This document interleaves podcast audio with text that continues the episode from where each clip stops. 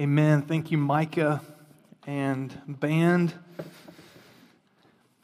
As our kids slide out to Transformation Station and hear about the greatness of God and the gospel, let me encourage you to grab your Bibles or turn on your Bibles and go with me to Luke chapter 7. We're going to start off today in Luke chapter 7, verse 34. If you've got a Bible that we've provided, that's on page 864. As Tanner's already shared with you, today we're going to be talking about how to do more with your meals. And so before we launch into this, I've got a big request. Because since we're talking about meals today, you're going to have to be laser focused and disciplined. Otherwise, your mind is going to drift toward what's for lunch today, and you might miss what God has to say to you today. So my one request as we talk about food and about meals is that we just stay laser focused, and I ask that God would just give us grace to be able to do that. Well, as we think about our meals, most of us eat, roughly 3 meals a day. I've been trying to get on this rhythm of about 5 meals a day, but that just means I have more opportunity. But let's say you have 3 meals a day, that's 21 meals a week. And many of these meals can be very frustrating. Follow me with this. Anybody relate to this for breakfast? The kids screaming up, "Mom, Dad, the cereal's gone. There's no more milk. What do we eat for breakfast?" A few of you maybe can relate to that. What about this? Anybody just like the rhythm in our family, and we've got 5 kids in the home right now, is there's a lot of meals we're preparing for kids' lunches every day. So in order to get out of the house in the morning, they've got to have something to eat. And so there's like this constant tension in our home of, no, you can't just pack chips, cookies, and candy for lunch today. Maybe some of you relate to that, putting kids' meals together. What about this? Probably a little more can relate to this. You're at work. No lunch break today. Sitting at the desk, eating, plowing through lunch. You've got that deadline that's hanging over your head, and so you're just fast forward accomplishing the task at hand. Or maybe this. It's been a long day. You get home, you walk in the door. "Hey, honey, what's for dinner tonight?" And there's silence. Meals can be very frustrating. But what I want to propose to you today is that at the same time, they can be incredible opportunities. They can become a context by which God displays His grace and kindness to those in your life. What if instead of frustration, meals became the opportunity for God's mission to be fulfilled in your life? So here's where we're headed today. And the main point that I want you to walk away with is this. God can use the ordinary of your meals for extraordinary displays of His grace. God can use the mundane and the ordinariness of your meals for extraordinary displays of His grace. So here's what we're going to do. In order to gain a right perspective related to meals, we're going to spend some time in the Gospel of Luke. As Tanner's already alluded to, in the Gospel of Luke, we see Jesus over and over and over again having meals with others. So we're going to look at a number of these passages and how Jesus used meals to accomplish the mission that God had for Him. And so here's the deal. If you're going to turn the ordinary of your meals into a context where God can do extraordinary displays of His grace, well, then you're going to have to align your meals after the example of Jesus in 3 strategic ways. And the first one is this. You must align your intentionality. Let's go to the text here. In Luke chapter 7,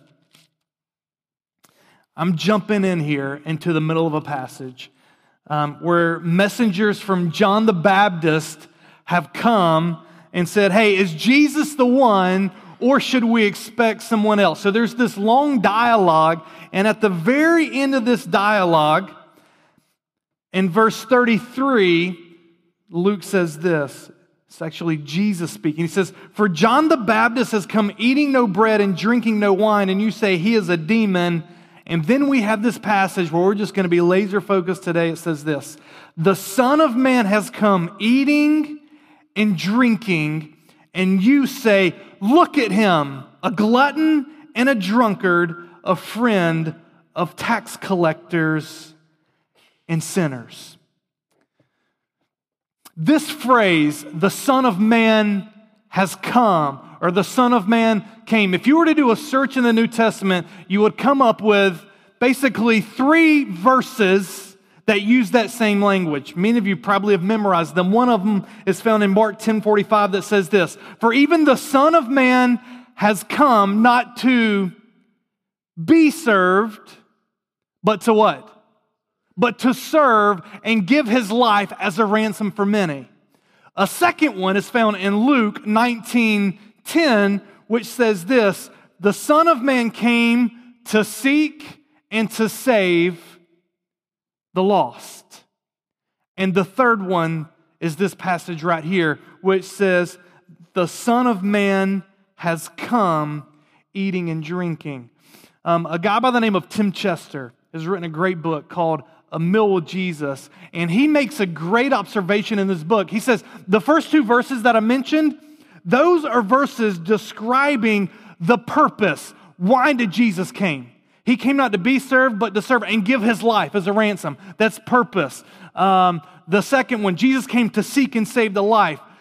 Seek and save the lost. That's purpose. But this third one, he says, is not necessarily about purpose. It's a statement of method. How did Jesus come? The label that was thrown on Jesus was this: he has come eating and drinking. And so they called him a glutton and a drunkard, a friend of tax collectors and sinners. Let's break this down a little bit more here. This word glutton, most of you probably get, is referring to somebody who would eat too much. And a drunkard is somebody who would drink too much. Chester, in his book, I think I've got this quote up here, summarizes this verse and says this: Jesus was seriously into eating and drinking, so much so that his enemies accused him of doing it to excess. Jesus spent his time eating and drinking a lot of his time. He was a party animal. Yes, Chester did say that. Jesus was a party animal. His mission strategy was a long meal stretching into the evening. He did evangelism and discipleship around a table with some grilled fish, a loaf of bread, and a pitcher of wine. For Jesus, meals weren't just a mundane and ordinary experience or occasion to grab a bite to eat. For Jesus, meals were seized upon opportunities to display the radical grace of God. So here's the deal. If you're going to walk away today and what I think is saying, all right, God, speak to me, we've got to align our meals with great intentionality. Here, meals are so frequent that we often don't even think about them. You probably got up and you ate today, and you're going to eat lunch today, and you're going to eat supper today, and you may throw a few more meals in between there, and you're going to do that tomorrow and the next day and the next day. They become just so mundane that we don't even reflect and think about, how could I use those and be intentional about those for displaying the grace of God? So why? Let me just answer the question. Why? And we're going to look at a number of other passages related to Jesus and his meals, but let me just give you a few. Why meals are a great opportunity for displaying the grace of God. First one, it's pretty simple. Everyone eats. One of the main barriers when I talk with people about, whether that's evangelism, whether that's discipleship. When I talk and I hear barriers, many that I hear is that, man, I just don't have time. I don't have time. Man, I know, like, we did a sermon a few weeks ago on More With Your Joy, and, like, I've got this evangelistic networking, and I've got neighbors and family and coworkers and classmates and friends, but, man, I just don't have time to add evangelism to my schedule. And then to think about, okay, I'm supposed to be equipping others and making disciples. Like, when do I do that? Here's the deal. You eat and everybody else eats, which means that you have every week 21 built-in opportunities for evangelism and discipleship. All you've got to do is tap the potential. Like, it's there. We often think that evangelism or discipleship means addition. Well, I look at my week and where am I going to add this? But here's what meals allow you to do. It's not addition, it's intersection. It's not like I'm telling you, go add meals to your week. You're going to go eat this week. I'm just pleading with you, make your meals missional. Be intentional about how you use your meals. Let me just ask you a question. How intentional, if you were to rank yourself on a scale of 1 to 10, with 10 being incredibly wicked intentional, and 1 being, man, it hasn't even crossed my mind. How intentional have you been with your meals in the past month? So, the first step to take a next step is to confront the brutal facts. And my goal in asking that's not to heap on guilt. I just want you to make an answer, put an answer down. And then I want you to ask this: what would it take this next month to move that 1 to a 2? Or to move that 6 to a 7? A next step. What is the next step that you could take this month to increase intentionality around your meals? Here's another reason why meals. Meals connect us with others. This isn't really deep here, but when you sit down and grab a meal with somebody, man, you connect.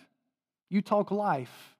It's usually non-threatening. Like, you're eating and drinking and stuffing your mouth with food, and it's a laid-back opportunity just to connect with people. We all connect over meals. A third, meals express inclusion. We're going to hit this a little bit more later on, but let me just give you an example. The Saturday before Thanksgiving, we're going to do something called a Thanksgiving meal giveaway. It's something we've done, I don't know how many years now, 4 or 5 years, where we've gone to Medford Housing Authority and we've said, hey, give us a list of families in need. We want to provide, our church wants to provide a Thanksgiving meal. And so what we're going to be doing over the next month is we're going to be collecting money. In the past, we've brought in over $2,000. You guys have given to go and we just buy meals. I think last year we did close to 100. I have to go back and check the number, but close to 100 meals, Thanksgiving meals, a turkey, like mashed potatoes, green beans, a pound cake. Like we weren't skimping. Like, we're wanting to provide a substantial meal. They cook it, we provide it. And that's great. It is a great Serve Medford opportunity. But what we do is we meet on a Saturday, we pack them, and you ought to do this. It's going to be at 1 o'clock this Saturday before Thanksgiving. We'll do it right out here. We'll pack them, and then we head over to either Willis Ave or Lepri, and we go and knock on the door and just say, hey, we're with Redemption Hill Church. I mean, we want to be a church that's known not what we take from our city, but what we do for our city. And this is just a tangible display of God has been incredibly gracious to us, and we want to give back. We've got a Thanksgiving meal for you, and there's no strings attached. You may never show up at our church on a Sunday. That's completely fine. We just want you to know, man, God loves you. Take this meal. We want to be a blessing. If you ever need us as a church, or if we can serve you, we're here. That's great.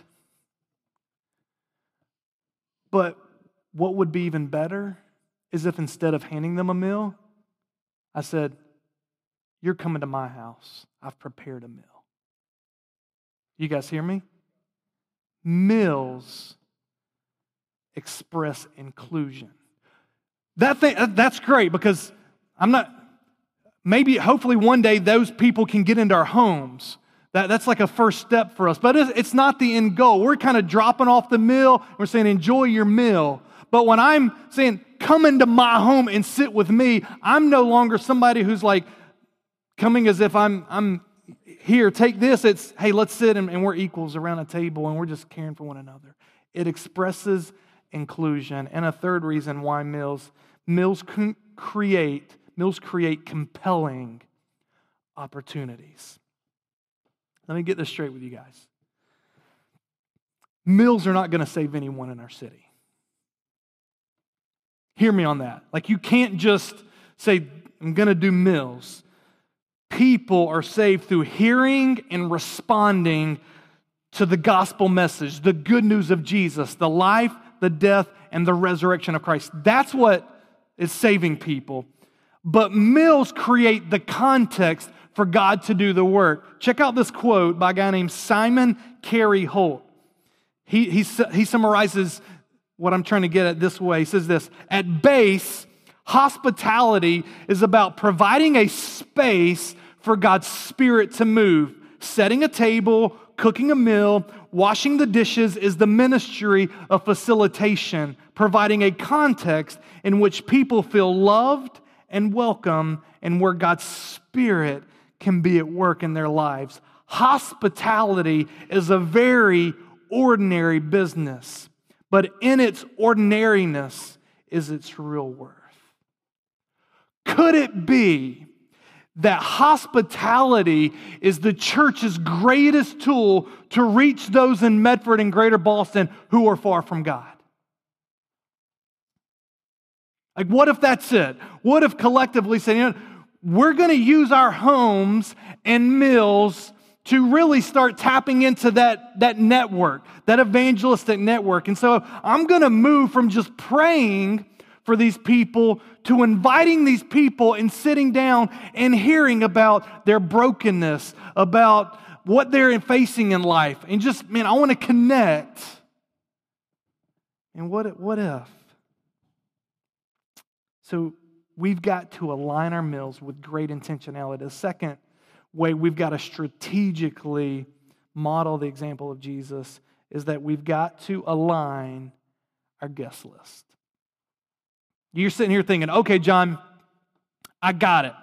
Meals are great opportunities for evangelism and discipleship, but who should I be having meals with? I want you to go back to Luke, this passage here with me, Luke 7:34. The Son of Man has come eating and drinking, and you say, look at him, a glutton and a drunkard, a friend of tax collectors and sinners. You see, Jesus wasn't just critiqued for his partying, but for those he was partying with. Chester notes, the problem wasn't the party, but the guest list. He was spending intimate time with those far from God. He was befriending tax collectors and sinners. Tax collectors, just to give you a brief reminder here, they worked for the Romans. And therefore, they were viewed as traitors not only to the nation of Israel, but to God and His kingdom. Many of them were greedy and amassed great wealth by demanding excessive tax payments. They were viewed as enemies of God. These are the people Jesus is hanging out with. And this is what really ticked the religious leaders of his day off. And if you're curious, this isn't an isolated occasion here. Go read through the Gospel of Luke. Actually, let's do this. Let's flip back. Go to Luke chapter 5. Just go back or scroll up, if you're using your phone, to Luke chapter 5, verse 27. Luke 5, 27, the Word of God says this: after this, he went out and saw a tax collector named Levi sitting at the tax booth, and he said to him, "Follow me." And leaving everything, he rose and followed him. And Levi made him a great feast. There's the meal in his house. And there was a large company of tax collectors and others reclining at table with him. And the Pharisees and their scribes grumbled at his disciples, saying, "Why do you eat and drink with tax collectors and sinners?" Again, you see it? He's being rebuked. He's being critiqued. Jesus, why are you hanging out with these enemies, these sinners? And Jesus says this, those who are well have no need of a physician, but those who are sick. I have not come to call the righteous, but sinners to repentance. I love Chester in his book. He was reflecting on this passage and he says this, the Pharisees are asking Jesus to behave like a doctor who avoids sick people. It doesn't make any sense. Such a doctor clearly couldn't do his work if he wasn't around sick people. Thus Jesus, the Savior, can't do his work unless he's around sinful people. But let me show you another one. Jump ahead 10 chapters. Go to Luke 15. So now flip back to the right here. Luke 15. This is actually a passage we looked at a few weeks ago on how to do more with your joy. Luke 15 verse 1. And maybe a few weeks ago, I think I just kind of skimmed by this, but it's jumping out to me a little bit more today as I've been reflecting on more with your meals. 15:1, now the tax collectors and sinners, there we go again. You guys see that? They were all drawing near to Jesus. And the Pharisees and the scribes grumbled, saying, this man receives sinners and eats with them. Again, he's eating with tax collectors and sinners. But do you know what this chapter is about? You remember what we looked at? More with your joy? Look on down here.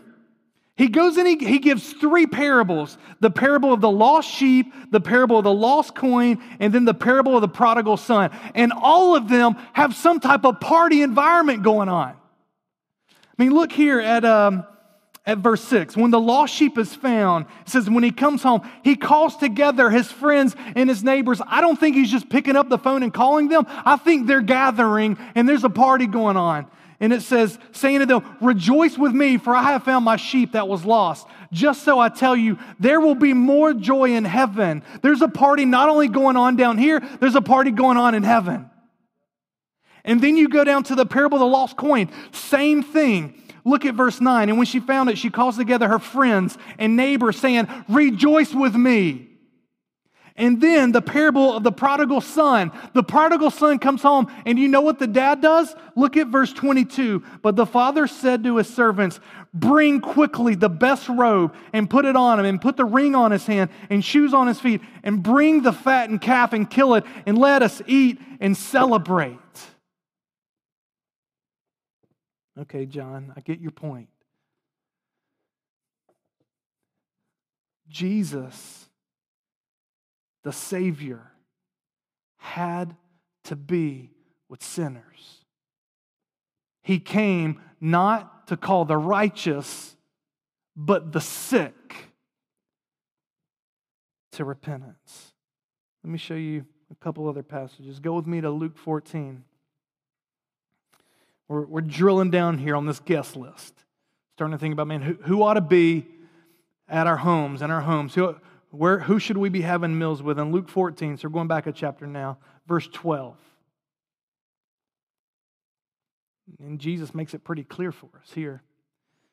He also said to the man who had invited him, when you give a dinner or a banquet, okay, cool. When you're throwing a party, when you're doing some meals, do not invite your friends or your brothers or your relatives or rich neighbors, lest they also invite you in return and you be repaid. But when you give a feast, invite the poor, the crippled, the lame, the blind, and you will be blessed, because they cannot repay you, for you will be repaid at the resurrection of the just.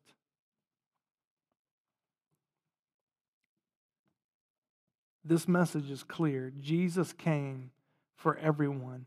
The gospel is for everyone, including the loser, the marginalized, those who've wrecked their lives, ordinary people, you name it. The only people left out of the kingdom of God are the people that don't think they need God.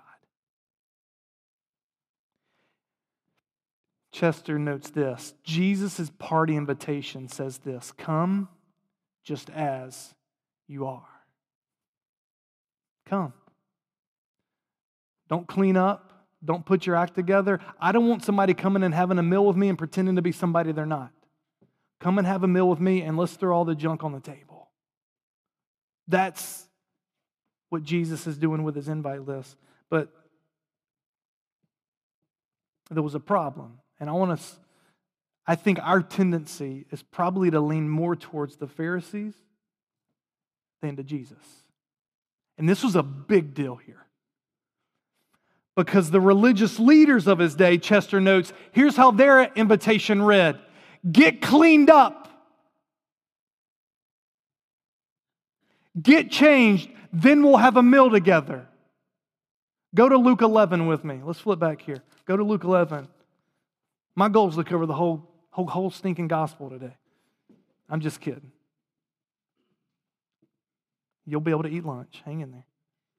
Luke 11. Verse 37. Luke 11, verse 37. While Jesus was speaking, a Pharisee asked him to dine with him. Okay, I got another meal in Luke. This time it's with a Pharisee. So he went in and reclined at table. The Pharisee was astonished to see that he did not first wash before dinner. And the Lord said to him, now you Pharisees cleanse the outside of the cup and of the dish, but inside you are full of greed and wickedness, you fools. Did not he who made the outside make the inside also? But give as alms those things that are within, and behold, everything is clean for you. What is it the Pharisees didn't like? The Pharisees had these cleansing rituals to protect them from getting unclean.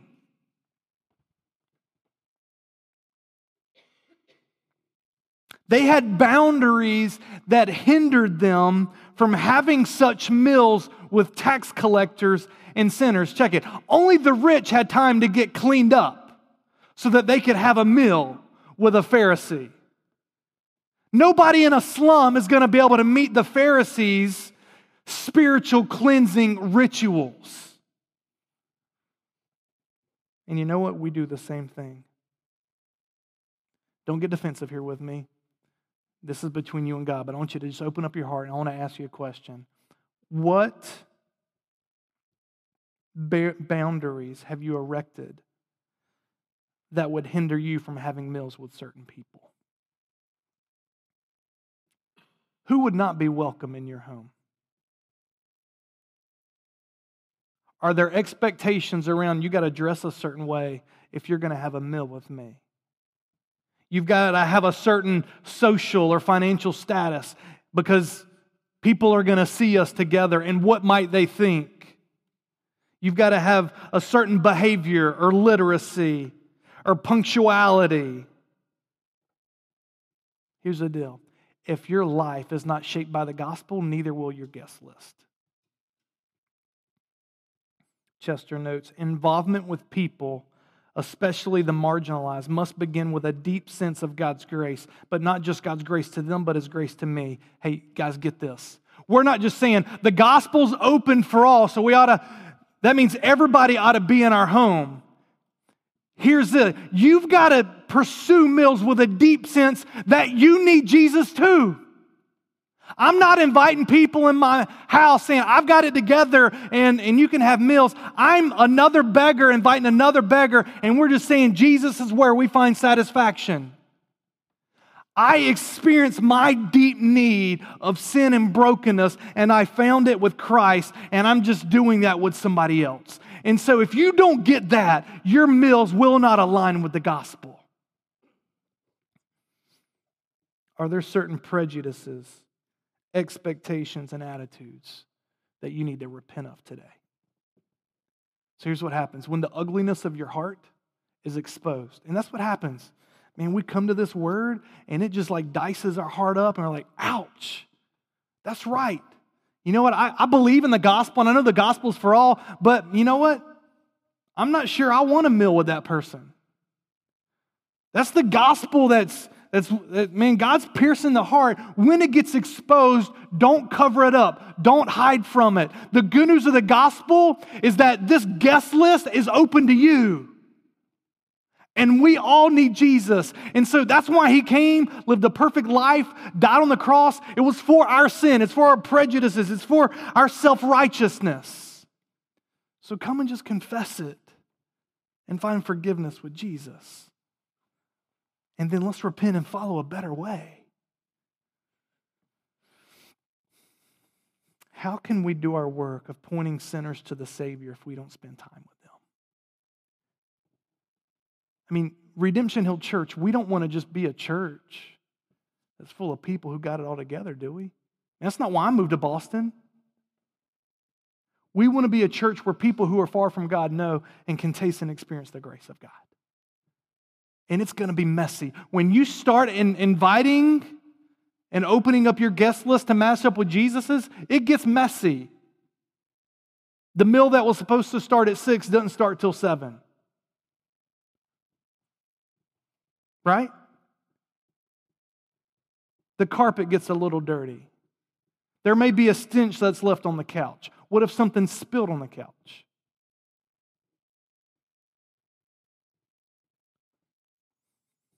But this is what our Savior did. Again, he was known as a friend of tax collectors and sinners. That was his label. What's yours? If somebody were to evaluate the guest list of who you spend time with, what would be the label that would be given to you? So who should be on our guest list? I'm just going to use the framework Tanner shared with us a few weeks ago. He said evangelistic networking. Family. Let me just encourage you, families, meals are important. So have meals with your family. I know just the chaos of life, it's difficult to have a meal. And it's getting busy at our home. But just having a meal together, talk with your family. Man, what's stunk about school today? I want to know that. Family, neighbors, coworkers, classmates, friends. These are all people that are already in your life. Align with intentionality. And then second, as you think about evangelism and then think about discipleship, we should be using our meals to reach those who are far from God and encouraging and teaching those to be like Jesus. So, what discipling relationships that you can use your meals for? Is there somebody in your small group that you can do a meal with that would provide encouragement? Is there somebody sitting to your left or right or front and back right now? There's new people in our church every Sunday. How cool would it be if these new people were engaging with others that are saying, hey, let's go grab a meal after lunch. You just met them today? Hey, let's head into the square and grab a meal. What person, just one, is God burdening your heart with right now? What's that one person? Write that name down. Write it down or text it to yourself. Email it to yourself. Write that name down. That's the who. And then the when, real quick, it's pretty simple. Breakfast, lunch, and dinner. Why not grab coffee or a meal on the way to work? At lunch, who's that classmate, that coworker? I was talking with James the other day. We met on Friday, and he's like, man, I'm a college student. Most of my meals are in the cafeteria. So there's boundless opportunities for intentionality, but you've still got to use that. You can still sit in the cafeteria and grab your meal and sit solo in the midst of 100 people. And now, I'm not saying every 21 of your meals a week. You ought to be. My goal is not to answer the how many meals would God look at me and be pleasing. That's not where we're at today, right? That's not gospel motivation. It's not, how many meals can I do and God still accepts me today? You're accepted. You're not being motivated here to try to please God with your meals as if it's another checkbox. It's, these people need Jesus and God wants to see these people meet Him, and meals are a great opportunity. Why not we just start praying, God, give me wisdom on how I can use my meals as great opportunities for a display of your grace. And I guarantee He'll guide you. And that may change from one degree of life to another. But we just start praying over that. Here's some other wins to consider. What about church occasions? I know many of our groups do meals together. That's great. Go connect with a group and have a meal with a group. In a couple of weeks, we're going to do a ladies' brunch on a Saturday. Connect there over food.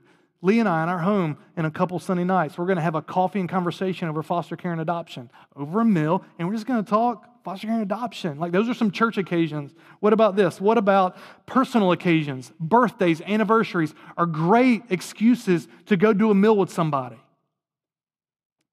What about sporting occasions? The World Series, a Pats game, a Celtics game. And then seasonal occasions. Hey, you know what? Coming up is Thanksgiving. Great opportunity, especially for those who are not from this area, whether it's refugees, immigrants, whether it's those, studying abroad and that are here. Open up your home and invite with others. Do it in community. Here's what we're doing. We've done it for a few years. A number of people we've gathered together and said, we're going to throw a party in our house. And we've invited many in our group who don't have anywhere to go. And so it's not just the burden on Lee and I. There's some others in our group saying, hey, we're gonna jump in and we're going to do it in community together. And so it's a community meal, and we're inviting people from our networks to come and join us. Well, let's go to the last one here. We've got to align our intentionality. We've got to align our guest list, and we've got to align our hospitality. How can you display the gospel through your hospitality? I got a few simple tips here. First, shape your actions by the gospel. We should be serving others out of a strong sense of brokenness and need for the gospel. What about this? The way you care for others in your home, does it more reflect that of the Pharisees or that of Jesus? The Pharisees grumbled, were exclusive.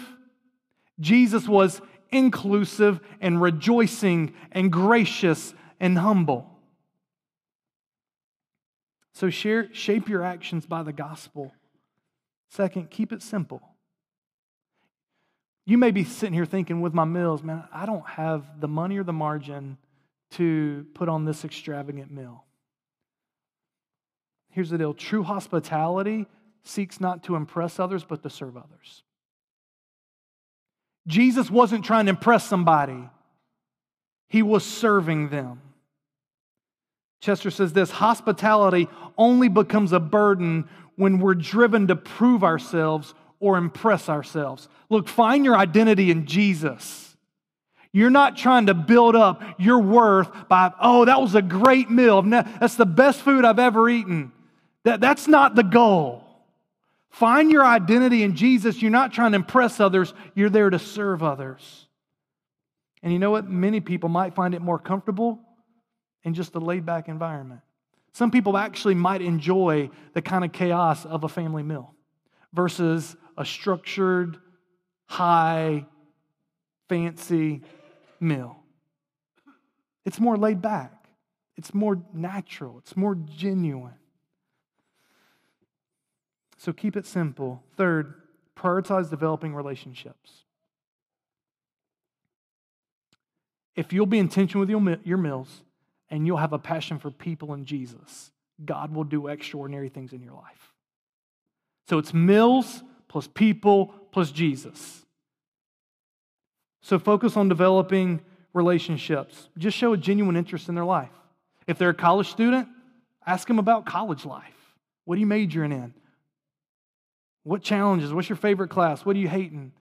If they're single, talk about single life. If they're married, what do you love to do? What do you love spending your time? What do you love watching? What's your latest book you've read? Just show a genuine interest in their life. It's not, okay, they're here, now let's pull out my three circles and, I'm preaching. No, Like, develop relationships. This hopefully is not a one-time meal, but hopefully they come back.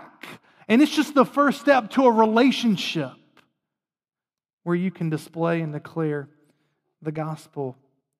What about this? So prioritize developing relationships. Talk about Jesus in a natural way.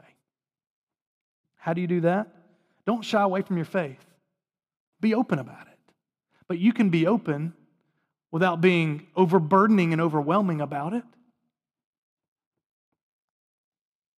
Share the own brokenness in your life. Don't pretend like you've got it together. Man, hey, when they ask how things are going, if it's been a crappy week, tell them. Don't pretend like you've got it together. But then talk about how Jesus has given you strength and wisdom and grace to deal with that stinky week. And then listen for areas of brokenness in their life. A few weeks ago, Tanner shared the three circles with us. How you can do from God's design to brokenness and gospel. You know what? That's a great way to engage with people because we know everybody experiences brokenness. Be listening for brokenness and look for an opportunity in a natural way to respond and say, you know what, that's not God's original design, and it doesn't have to stay that way. Has anybody ever shared with you the good news of Jesus? Man, I've experienced some similar brokenness, and here's how Jesus, share your story, how he's transformed my life, and then share the story. And then finally, pray like crazy. Pray like crazy. Follow the leading of the Spirit where the conversation goes, and for future opportunities to share about Jesus. As we wrap up today, I want you to wrestle with this. What are the greatest barriers from God transforming your ordinary meals into extraordinary opportunities for a display of His grace? Maybe you're sitting there and you're thinking, man, it's too costly. You're right. Meals cost money. Meals cost time. Hospitality takes time.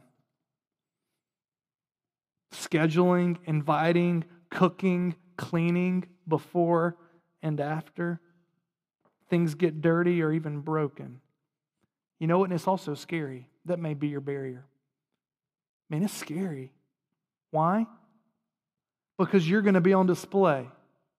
They're going to evaluate my parenting, my decor in my home, my food, and the list continues. Like what are they evaluating? You may end up eating in places that you don't feel comfortable with. You may end up eating food you don't necessarily like. When I went to India with JMac a few years ago, the way we did mission was meals.